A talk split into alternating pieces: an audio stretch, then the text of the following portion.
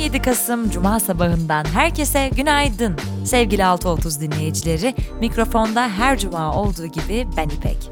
Siz sevgili dinleyicilerimizden Büşra Hanım geçen sosyal medya hesabında bizi paylaşarak öneride bulunmuş bizimle ilgili görüşlerinizi duymak bizi çok mutlu ediyor.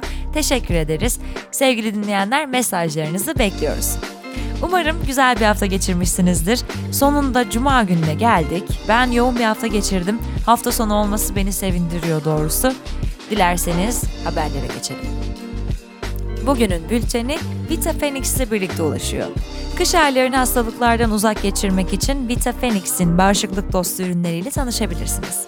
Bağışıklık için gardınızı almak ve Vita Phoenix'in sağlık dolu dünyasına adım atmak için ürünlerle ilgili gerekli bilgilere bültenden ulaşabilirsiniz.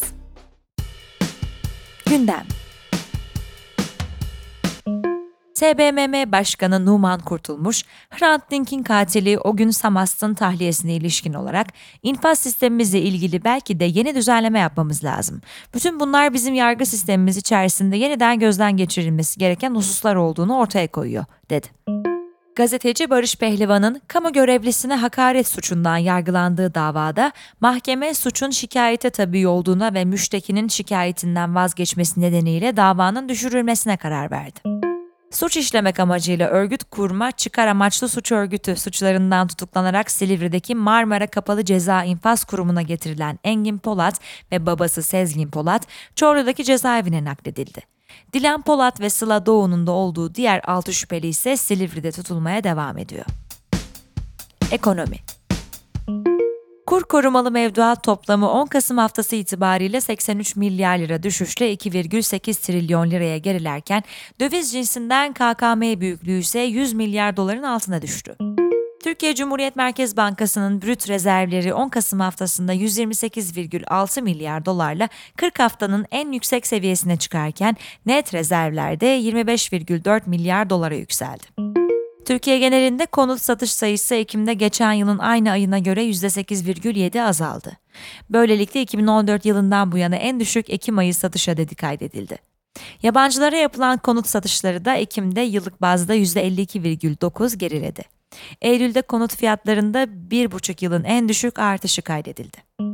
Merkez Bankası Finansal İstikrar Raporu yayımlandı. Türkiye Cumhuriyet Merkez Bankası Başkanı Hafize Gaye Erkan, raporun ön sözünde parasal sıkılaştırma ve sadeleşme adımlarının etkilerini, piyasa mekanizmalarının işlevselliğinde artış ve varlık fiyatlarının sinyal niteliğinin güçlenmesi şeklinde gözlemeye başladık, dedi.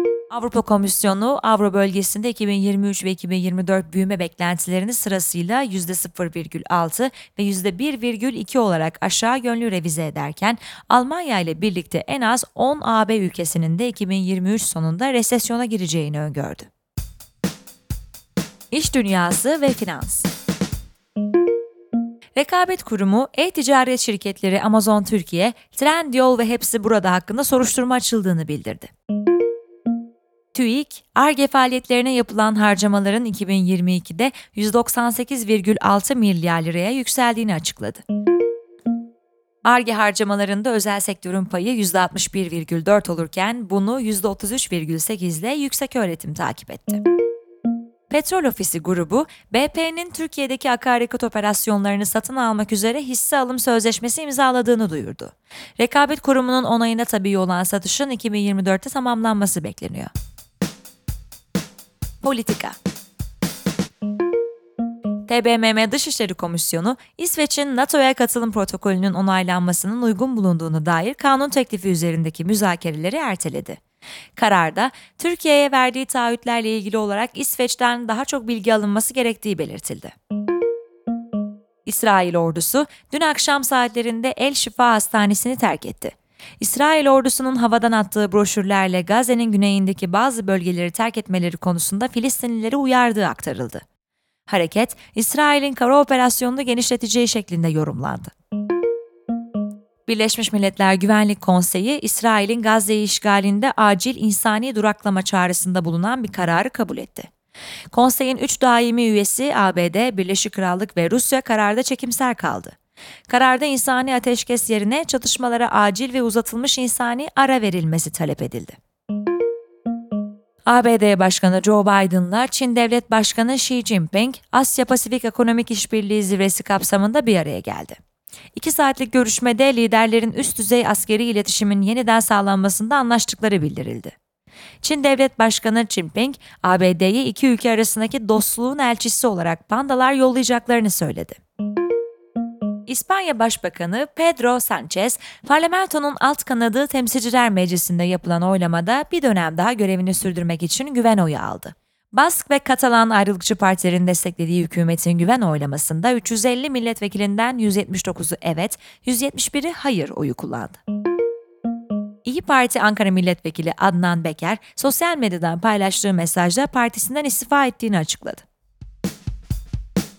Teknoloji ve girişim Microsoft, Ignite etkinliğinde yapay zekaya ilişkin önemli duyurularda bulundu. ChatGPT destekli yapay zeka sohbet robotunun adını Copilot olarak güncellediğini bildiren Microsoft, kendi yapay zeka çipini geliştirmek üzere çalışmalara da başladığını duyurdu.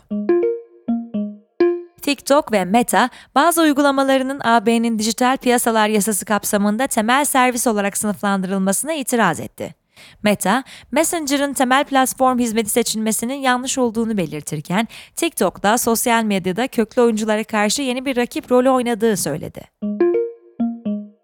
B2B odaklı şirketlerin müşteri edinim kanallarını ve satış yollarını analiz etmesi için araçlar sunan yerli girişim Hockey Stack 2,7 milyon dolar yatırım aldı.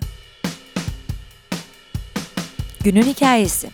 Biz bitti demeden bu dava bitmez. Sevgili İlkim Emirler sizler için kaleme aldı. Agos gazetesinin genel yayın yönetmeni Hrant Dink'i silahla vurarak öldüren o gün Samast, önceki gün akşam saatlerinde tahliye edildi. Samast'ın tahliyesi büyük tepki topladı. Hrant'ın arkadaşları tahliye kararının ardından biz bitti demeden bu dava bitmez dedi.